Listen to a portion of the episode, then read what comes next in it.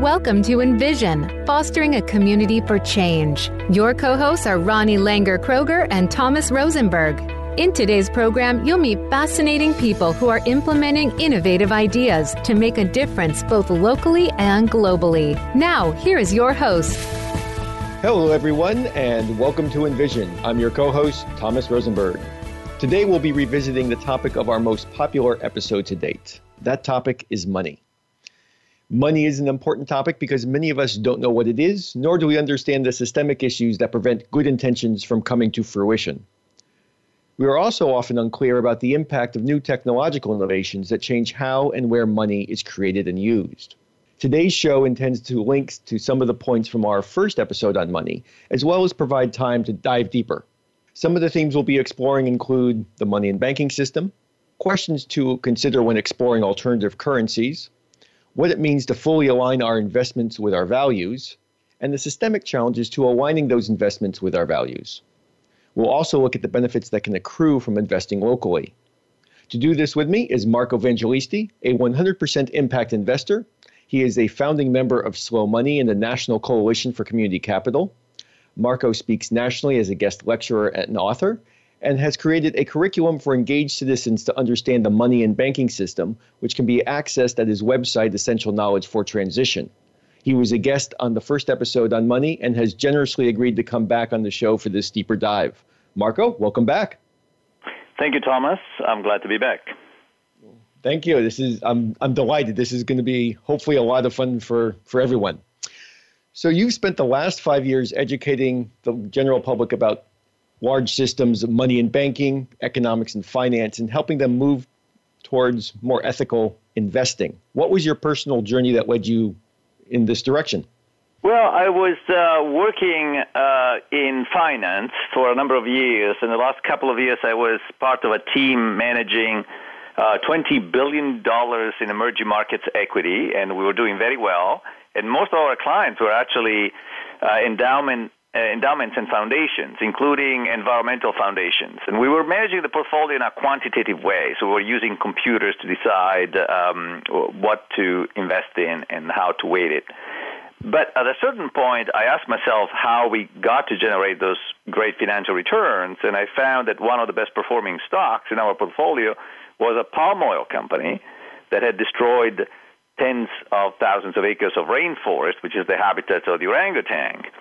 And that was quite strange because we were managing that money in part for some environmental foundations whose very reason to exist was to protect those habitats. And that was the moment when I realized um, we are part of a system that, uh, because it's so complex and so intermediated, makes us do things that are really uh, nonsensical. So that's when I uh, walked away from finance in uh, 2009, which, by the way, was not an easy thing to do in the middle of an economic recession.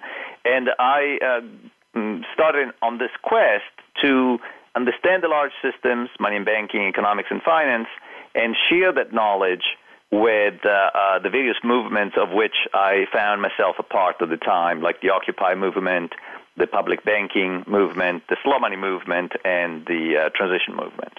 Mm, hmm Wow. So, why is it important for us to, as regular folks, to understand how these large systems work? Well, in part is um, because to have a functioning democracy, people need to be uh, empowered to understand, uh, look critically at, and redesign what is effectively an operating system of society.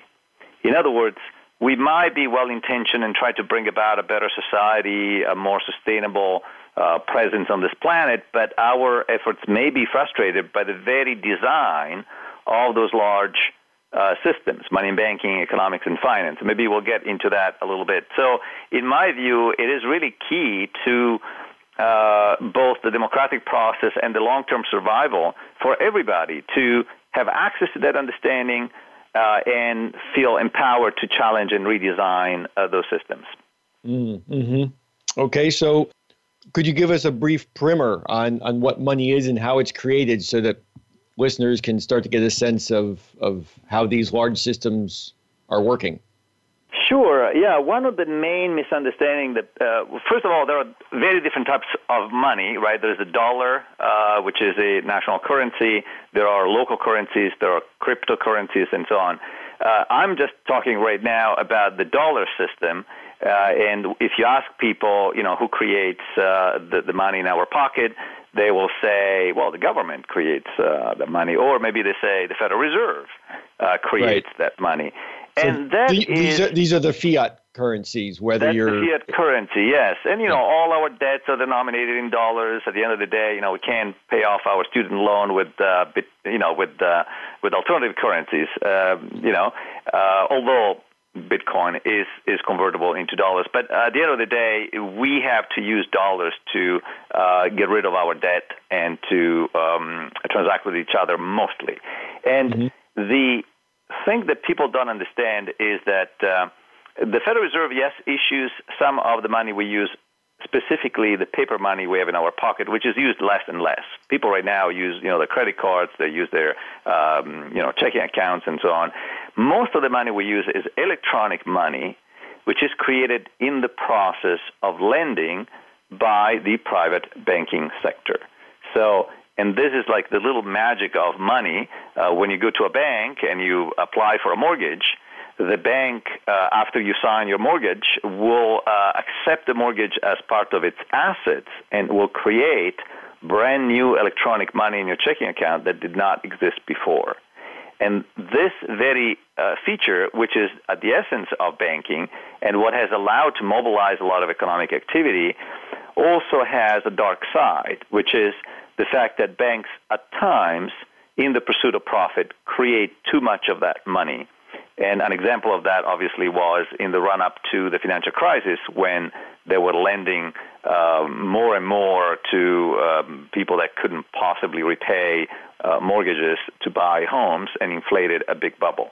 So, mm-hmm. uh, to a certain extent, what we need to understand is that uh, money uh, has a couple of features. I'm talking about the dollar. First of all, money is hierarchical in the sense that there are different types of money. So the paper money we hold in our uh, pocket, which is issued by the Federal Reserve, is of a higher quality than the electronic money that the banks create.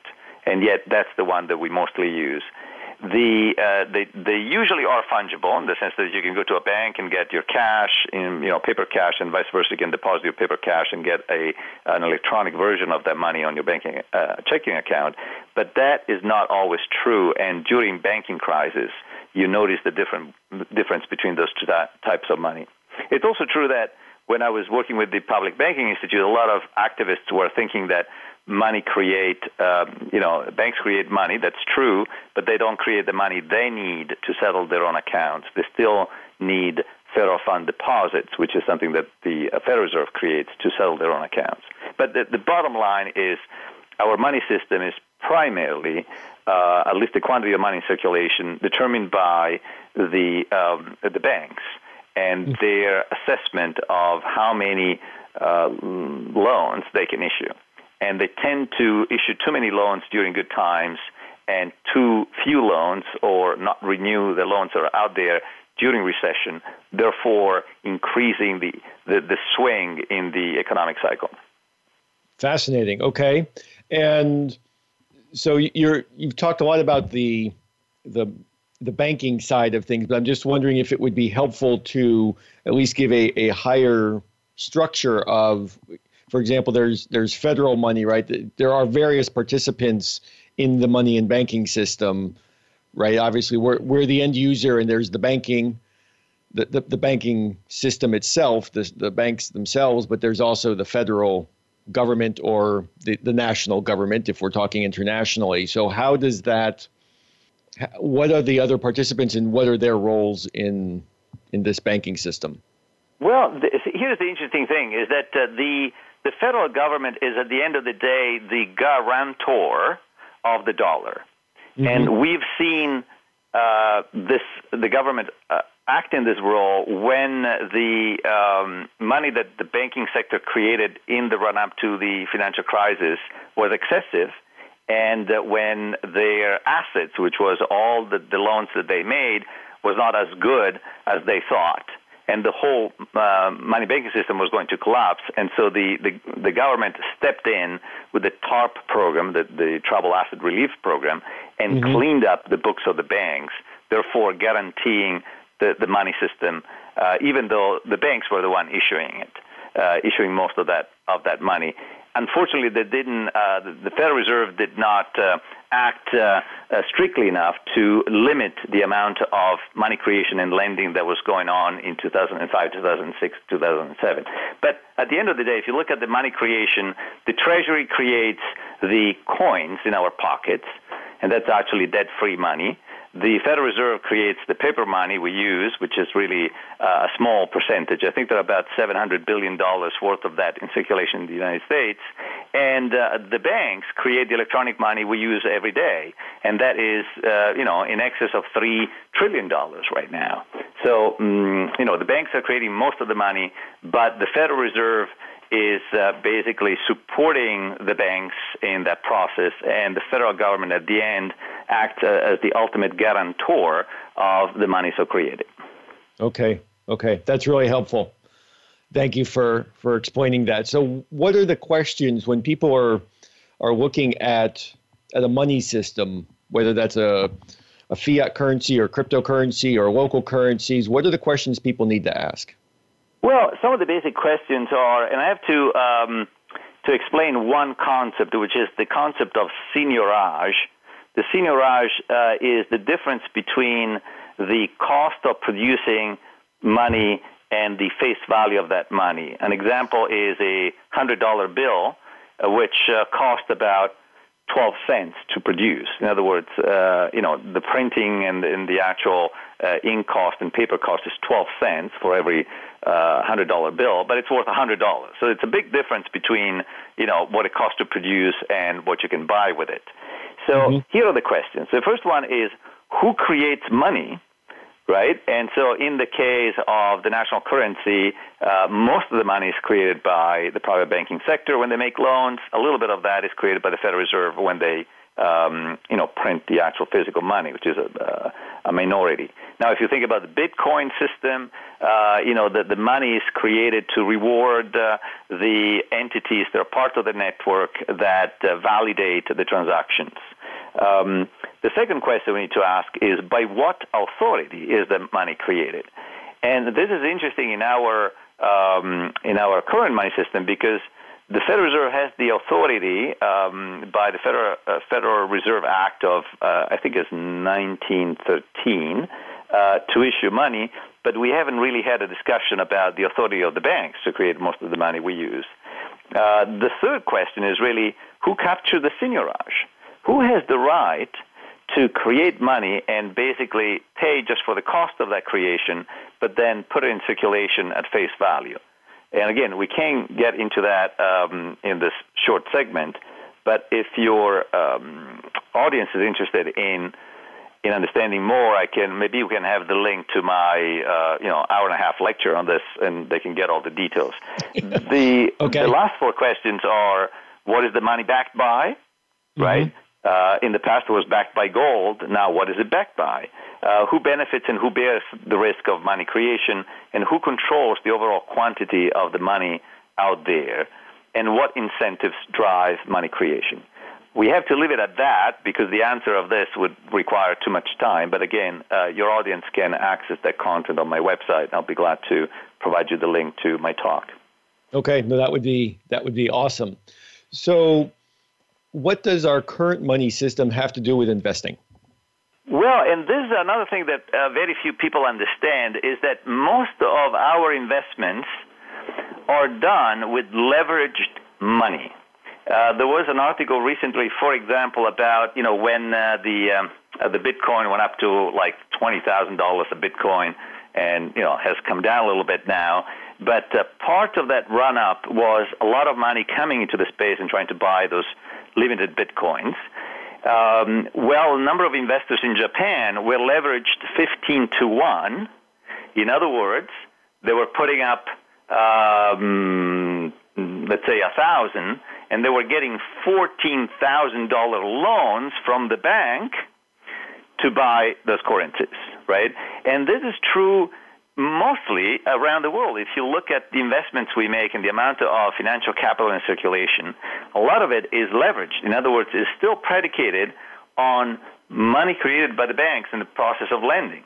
Let me give you just one simple example. I was working um, a couple of years ago for an impact fund buying conventional uh, farmland and converted it into organic, and this was like a fund that people could invest in.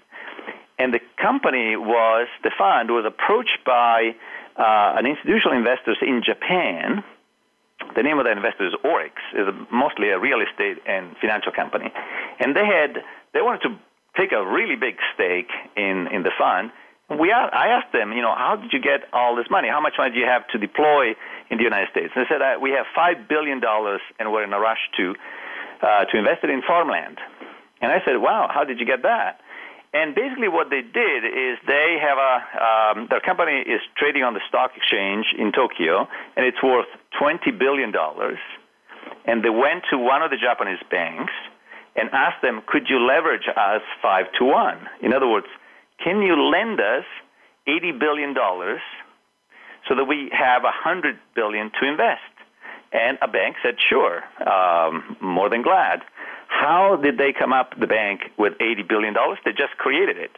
They accepted the promise to repay us their asset and created a brand new $80 billion in uh, new money that now is chasing investment returns. So the reason why the bubbles deflate so hard is that some of those investments are leveraged and uh, investors need to repay the banks when the value of what they've invested in is no longer sufficient to support that level of indebtedness. Mm, wonderful. After a short break, we'll continue our conversation with Marco Vangelisti.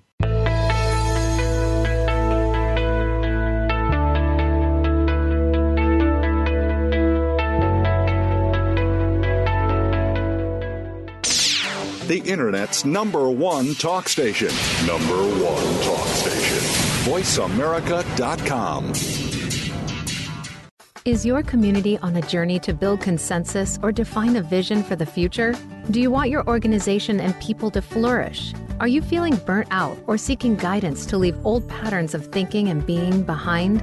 Thomas Rosenberg has international experience in change leadership, consensus building, and organizational transformation. He guides leaders and change makers, their organizations, and communities on their journeys of transformation. For more information and to contact him, visit regenerate.coach. Want an insider's pass to everything that goes on in Hollywood? Join Summer Helene every week for Behind the Scenes. Summer Helene is known as the Duchess of Hollywood because she knows the insiders, legends, and celebs and brings the stories, the gossip, and the backstage scoop. It's the real Hollywood, though. So this program is for adults only. Behind the Scenes can be heard live every Friday at 4 p.m. Pacific Time and 7 p.m. Eastern Time on the Voice America Variety Channel. What's your coffee story? The one that defines who you truly are in a relaxing setting. It's where you share your memories, plan for the future, and talk about the now. My favorite coffee story is here with host Aniko Samoji. We invite you to listen in and share your coffee stories too. Bring your friends or just stop by as we talk about coffee and the inspiring stories that touch our lives every Tuesday at 4 p.m. Pacific Time on the Voice America Variety Channel. Now you don't have to stay linked to your desktop or laptop. Take Voice America on the go and listen anywhere. Get our mobile app for iPhone, Blackberry, or Android at the Apple iTunes App Store, Blackberry App World, or Android Market. News, opinion, your voice counts. Call toll free 1 866 472 5787. 1 866 472 5787. VoiceAmerica.com.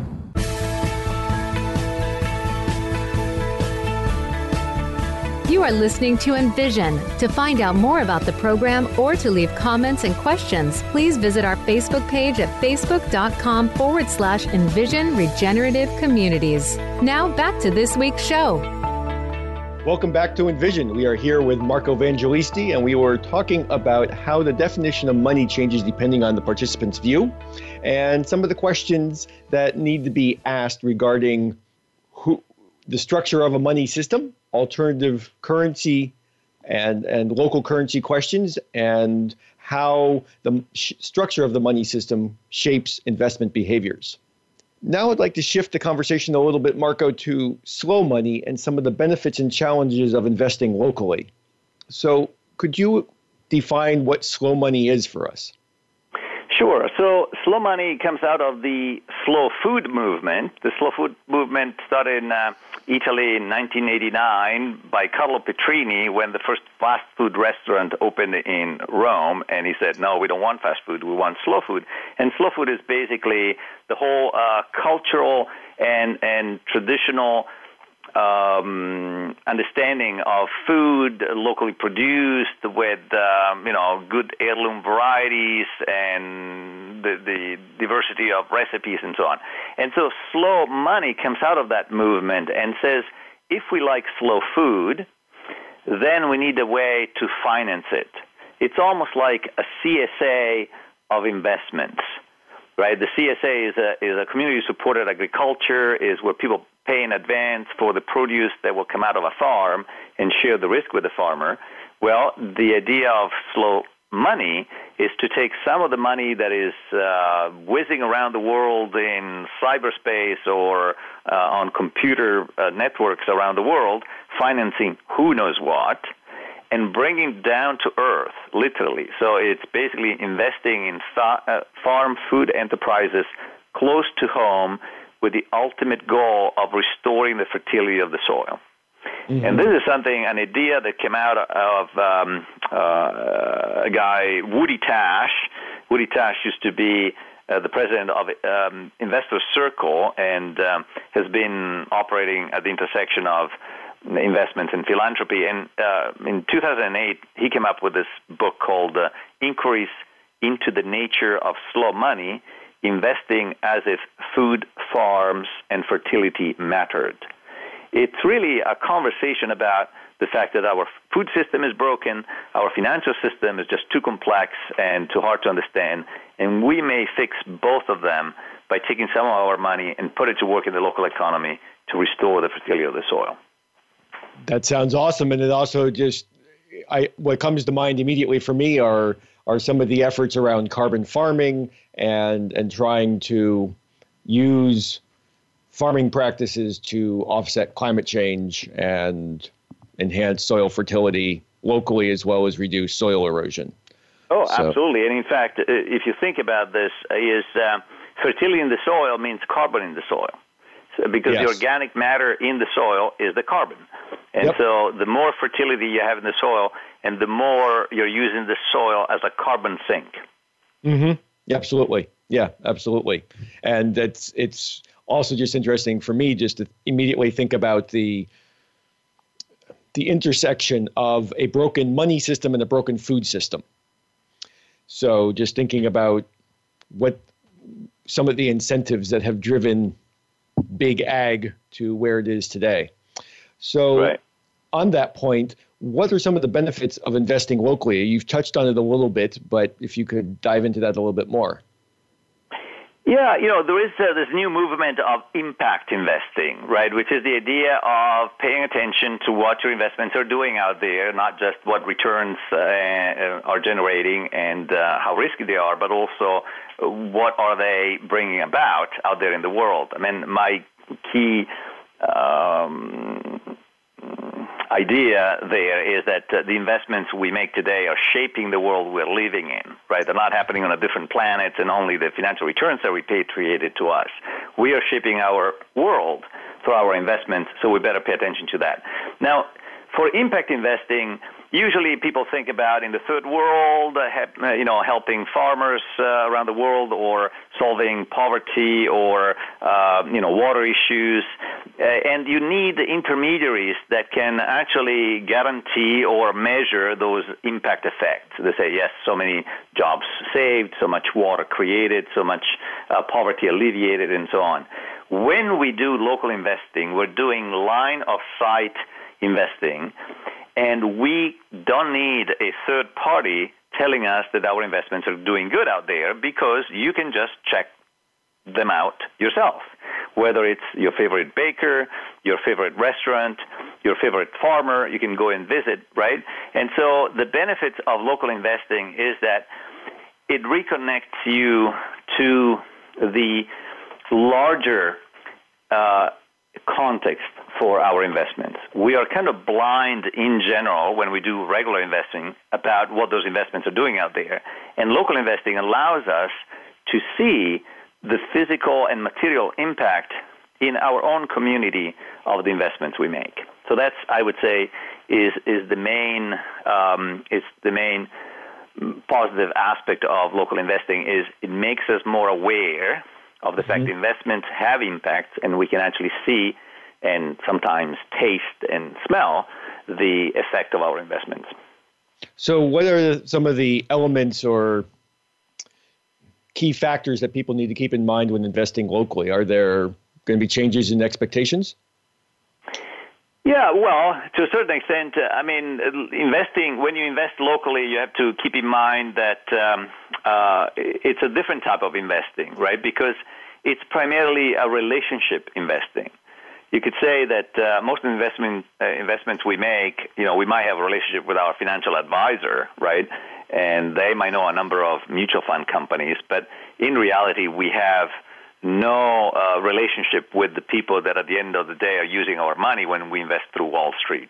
And so um, local investing is really relationship investing, which means that um, we uh, can do our own analysis of the situation. We can um, meet the entrepreneur, we can taste uh, his or her products, and another thing that we need to keep in mind, obviously, is this type of investing is more risky, of course, than buying a well-diversified, um, you know, uh, basket of, of stocks and bonds through our mutual funds, and so it needs to be done a little bit uh, uh, carefully and with a, a slice of the portfolio that we can, if you want, put at risk but is very rewarding and it's necessary if we want to build uh, resilient communities and have a chance to being around for a few generations as earthlings. Mm-hmm. So there are certainly uh, non-financial benefits to doing that. Having said that, um, one people people need to recognize that most of the capital that is deployed locally is kind of a concessionary capital, right? So if uh, you do a loan to a farmer, you're not going to charge them uh, 10 to 20 percent, which is probably uh, accurately reflecting the, the risk involved. You're going to lend them money at uh, six percent, with the understanding that most of the return is intangible, is in the form of having your favorite uh, produce around, uh, you know, having uh, a connection, a relationship with the land and with the farmer. Mm-hmm. Well, and and there's also the I guess the other intangibility is just building those those ropes, as it were, between different members of the community. That that connection that happens within the organ within the community's organization. Right, and a lot of the uh, I mean a lot of the local investing I've done um, I've done through the local Money group. So I started uh, with a couple of other people, the Northern California uh, network of Slow Money, and I've been involved at the national level as a founder and uh, as a uh, member of the steering committee when we had one. And uh, most of the investing has been done within that group as a uh, as a sports activity, if you want. So it's it's uh, we come together we look at a particular opportunity, we go and visit the farm or the particular business together, we exchange ideas and, and we think about it, and then we make our own investments. So it's certainly better to do it as a team sport. It's more fun, and uh, you'll learn a ton from the other people that are looking at the same investment. Mm-hmm. That's awesome. That's awesome. So one of the that actually raises the question in my mind about one of the questions that you posed in the first segment around who benefits or and who bears the risk of money creation. And mm-hmm. so I was what what's coming to mind for me is really a question around inclusivity. Obviously, there's an issue in the current structure of the money and banking system around inequity. And mm-hmm. so how do you or inequality, I should say. So how do you ensure that a money system is inclusive, especially at the local level, and also how can can the community or people be more conscientious and aware of how they're facilitating greater inclusivity in mm-hmm. their decisions? Well, this is a big question, so I'll see if I can uh, tackle it quickly. But you know, on one hand, uh, the owners of capital are a small segment of the population, usually uh, mostly white males, let's say. So if you look at the venture capitalists, uh, the vast majority of them are men. Uh, mm-hmm. and most of them are white men, right? Right. And uh, if you think about even entrepreneurs, you know, young entrepreneurs going into the business, who are the ones that are going to receive the funding? Well, are the people that are well connected, that have been to a good school, that come from a, a wealthy family with a lot of uh, wealthy um, uh, networks around them, right? That then can provide the starting capital. Very hard for um, a minority member or an immigrant to have access to that type of capital and being able to be a successful entrepreneur.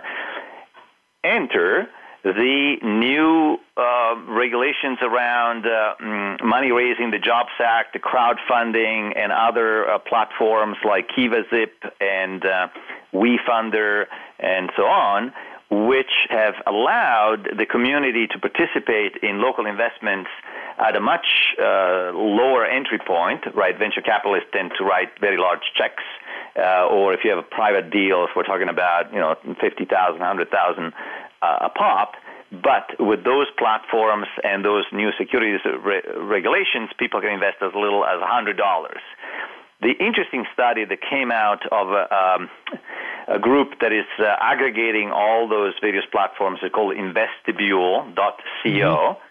Which I would recommend people take a look at, um, found that uh, when you're doing that, when you're opening local investments at small increments to the community, the minority people and the um, women get a higher rate of successful raises.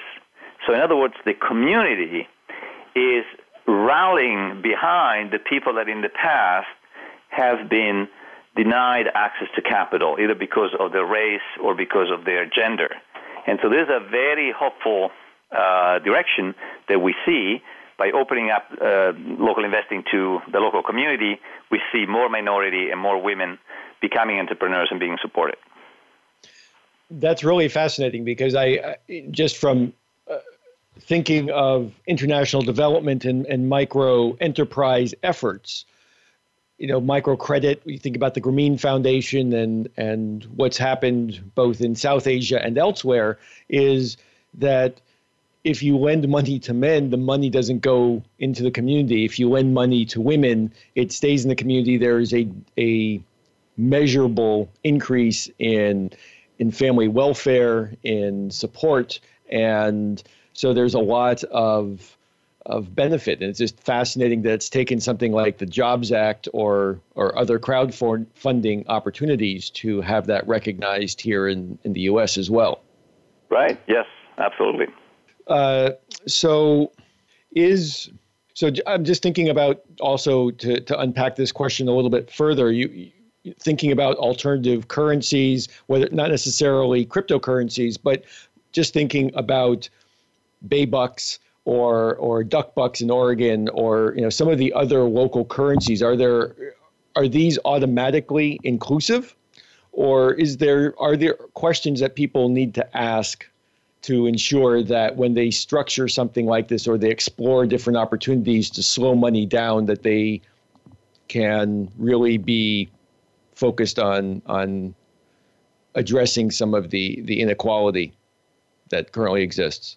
Right. Well, um, you know, local currencies can be designed for specific uh, uh, aims. Um, one, uh, the Fureai, uh, Fureai Kippu uh, which is a um, a currency is called a, a care currency in Japan, is designed so that the elderly can get care even though their relatives are not nearby.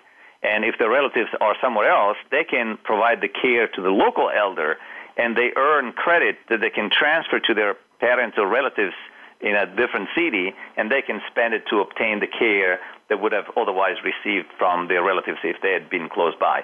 So, uh, what I'm saying is that it, there are ways to create local currencies that can address specific issues, uh, inequality being one of them. Uh, most of the local currencies I've seen are started by young male in their 20s and they peter out after a couple of years because they don't design them well and they uh, overlook the uh, important design features of a working local currency. But that's is, is a longer conversation that we might have another time. Okay, fair enough. We're speaking with Marco Vangelisti, and we'll be right back after a short break.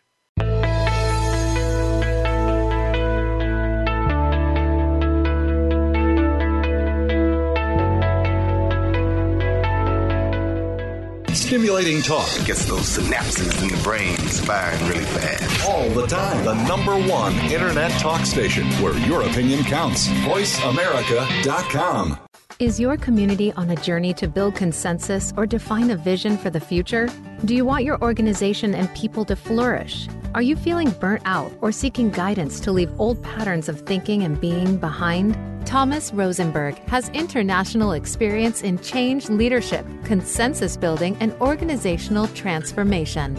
He guides leaders and change makers, their organizations, and communities on their journeys of transformation. For more information and to contact him, visit regenerate.coach. What if there was a radio show that could demonstrate how we can cut your taxes in half without diminishing needed government services? One that could explain how to create tens of millions of jobs at no cost to taxpayers, as well as fantastic yet easily affordable health care. Side effects include cutting crime rates nationwide, providing better education for our children, international peace and harmony, and protecting your private personal data from government intrusion. Tune in to Libertarians Working for You with Arvin Vohra, Tuesdays at 8 p.m. Eastern Time, 5 p.m. Pacific Time on Voice America Variety. Voice America Network proudly presents The Kathryn Zox Show for women, men, children, and families. Kathryn magically combines her compassion, experience, and talent to bring listeners a show that's upbeat, informative, and yes, a little sassy. Tune in every Wednesday at 7 a.m. Pacific Time, 10 a.m. Eastern to The Kathryn Zox Show on the Voice America channel. Have you had a chance to check out Voice America's online magazine and blog, Press Pass? If you love our hosts and shows, check out articles that give an even deeper perspective. Plus, topics about health and fitness, movie reviews, philosophy, business tips and tactics, spirituality, positive thought, current events, and even more about your favorite host. It's just a click away at vapresspass.com. That's vapresspass.com. VA Press Pass by Voice America. All access, all the time. Ask the experts. Call toll free right now 1 866 472 5787 and ask our All Star team to answer your question. That's 1 866 472 5787. Thank you for calling. VoiceAmerica.com.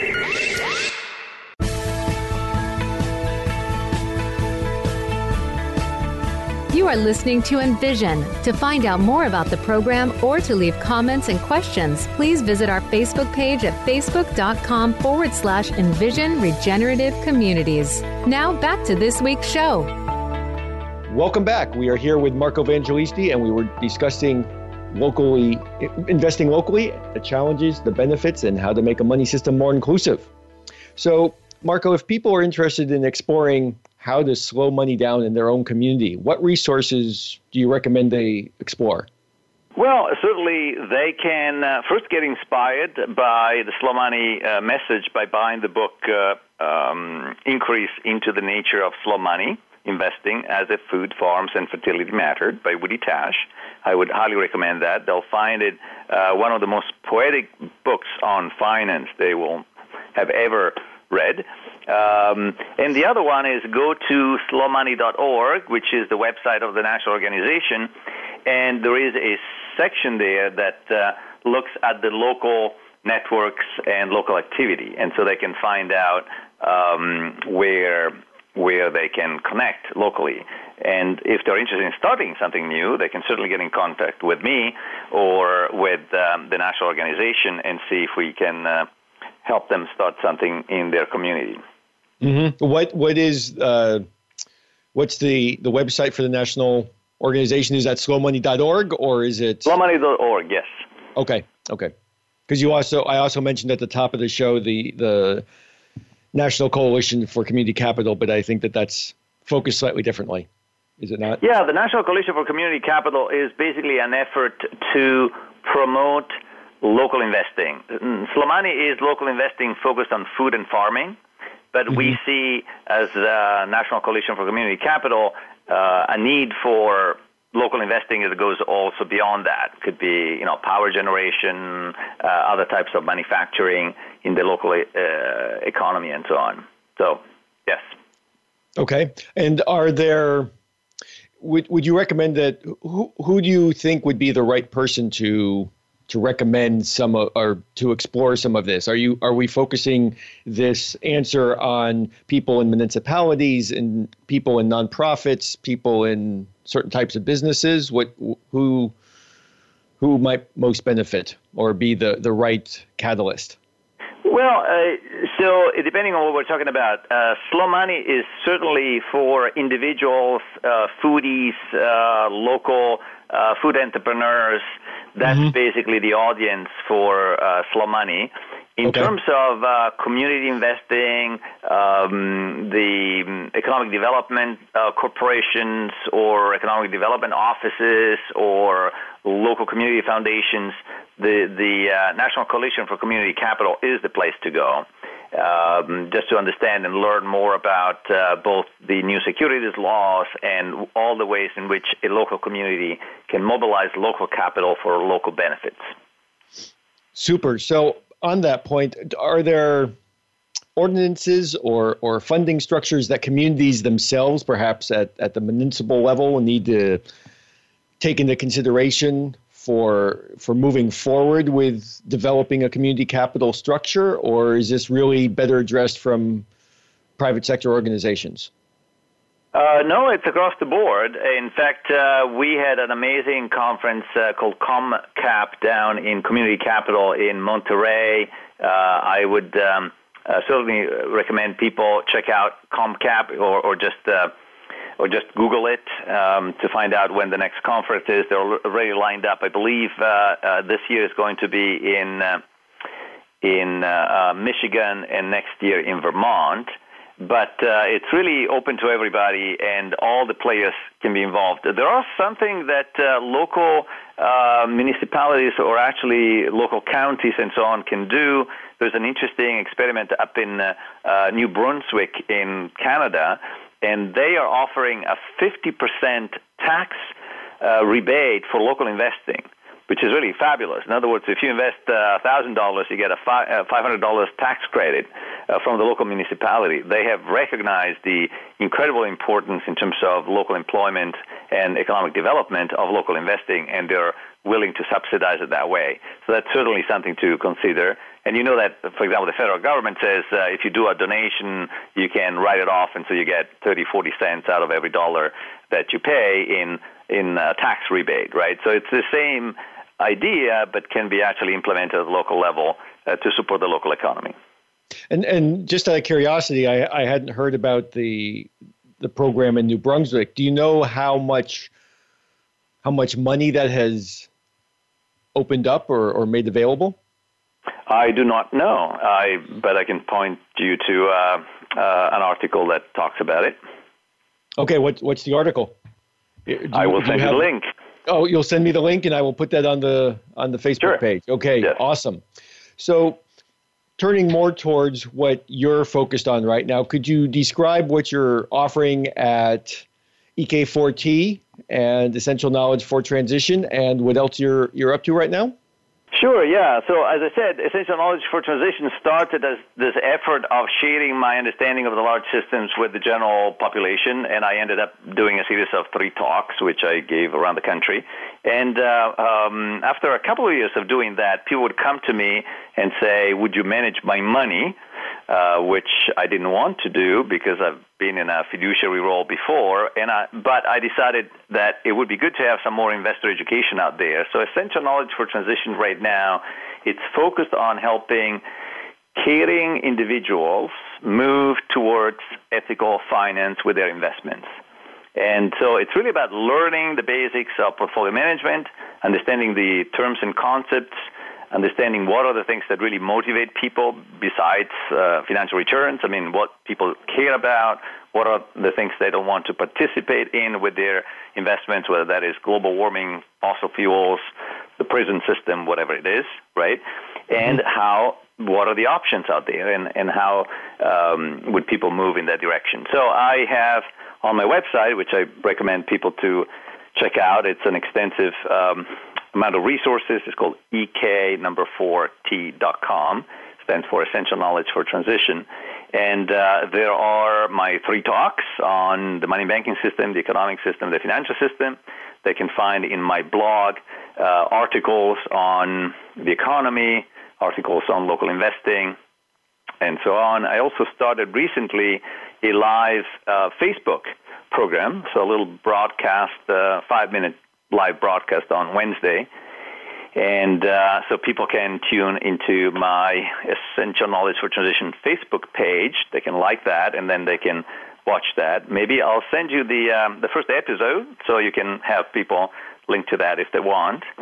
And yes. that's pretty much it. So it's mostly um, um, how do we align our investments with our values, investor education, and I have also a webinar series um, on my website to help people understand the large systems and understand my, you know the um, uh, the financial system and why it's important to move our money in a better direction.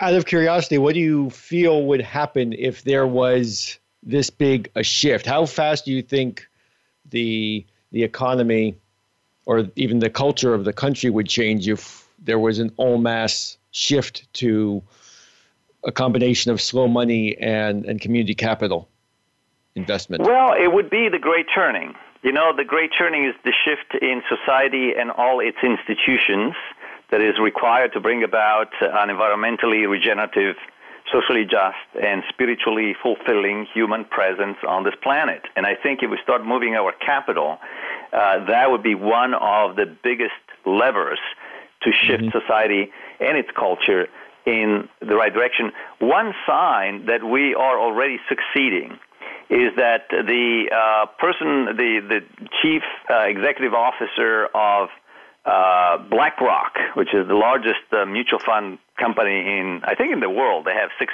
trillion dollars under management.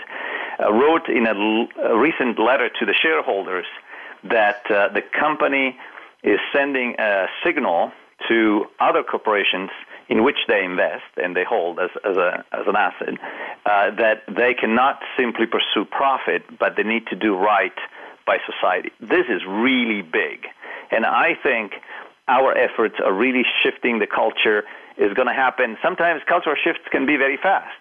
Right. And so I'm hopeful that uh, programs like yours and the work I'm doing in the world uh, is nudging, you know, our culture in the right direction. And the more people join, and the more fun it's going to be. Mm-hmm. Most definitely, I agree with that. I, out of curiosity, you know, most social if you look back in, at, at social movements, there tends to be a tipping point of around 19%.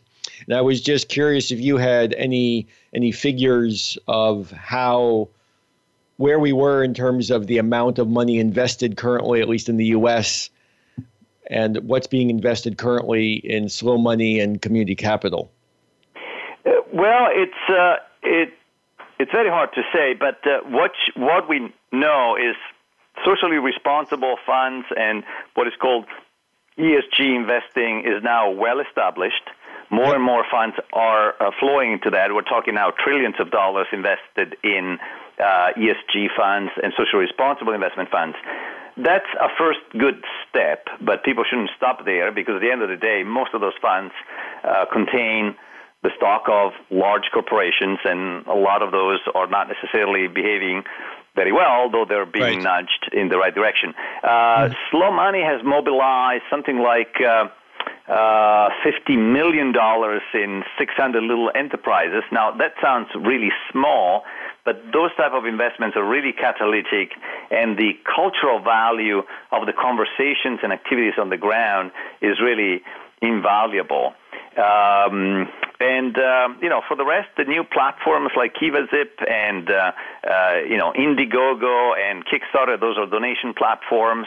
And if you think about the new crowdfunding, regulation crowdfunding uh, investment platforms like WeFunder and so on, I think already mobilized, um, you know, in the 50 to 60 billion dollars, you know, if you add them all up, or more wow. of capital. Right. So mm-hmm. we, you know, it's it's already registering, and it's the beginning. And I think that especially, I'm so excited about the millennial generation that is already on board with the things I'm saying, and they're just trying to figure out, you know, how do we deploy our capital, the one that we inherited or the one that we're earning uh, through our works, in a way that is building the better world we want. Right, right. No, that makes that makes a lot of sense. Yeah, I've been I'm hopeful because I I also imagine that.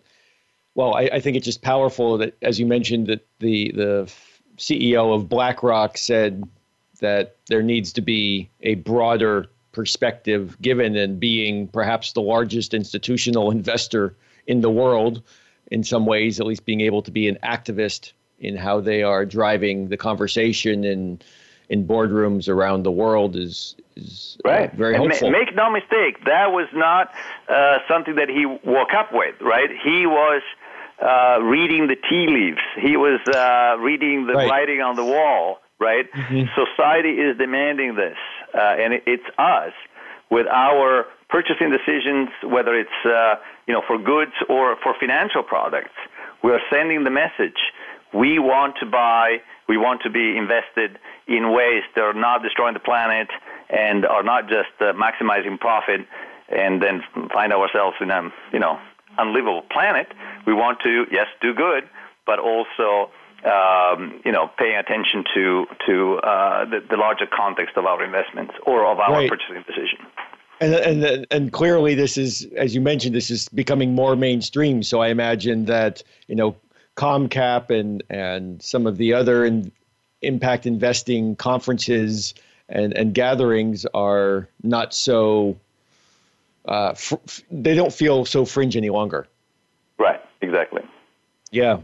So Marco, where can people follow you and your work? What are your you mentioned your your website? Uh, what what social media channels are you using? Uh, well, mostly mostly Facebook right now, so they can look at essential knowledge for transition. And I want to do something special for your audience. I'm going to send you a link to a very short survey uh, to find out uh, what your audience is interested in of the things we talked about today.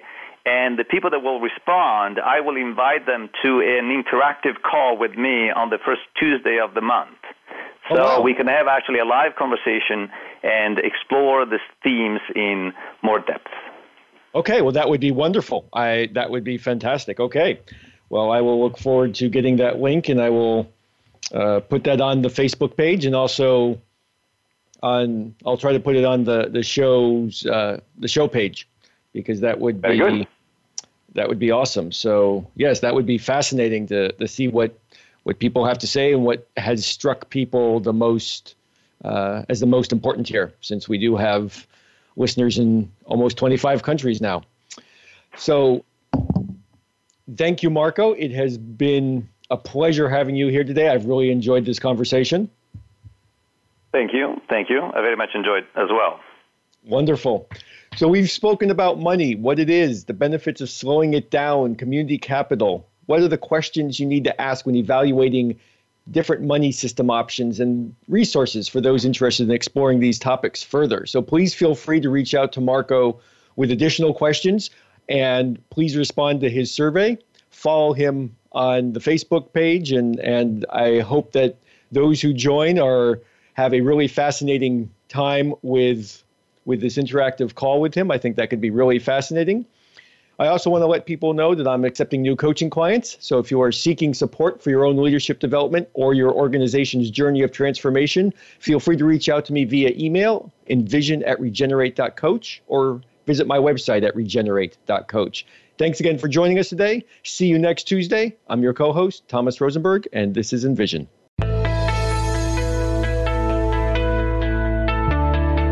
Thank you for tuning in this week to Envision. If you have questions, comments, or suggestions for future shows, visit our Facebook page at facebook.com forward slash envision regenerative communities. For more information about today's guests and upcoming shows, please see our show page on voiceamerica.com. Be sure to join us again next Tuesday at 5 p.m. Eastern Time and 2 p.m. Pacific Time on the Voice America Variety Channel.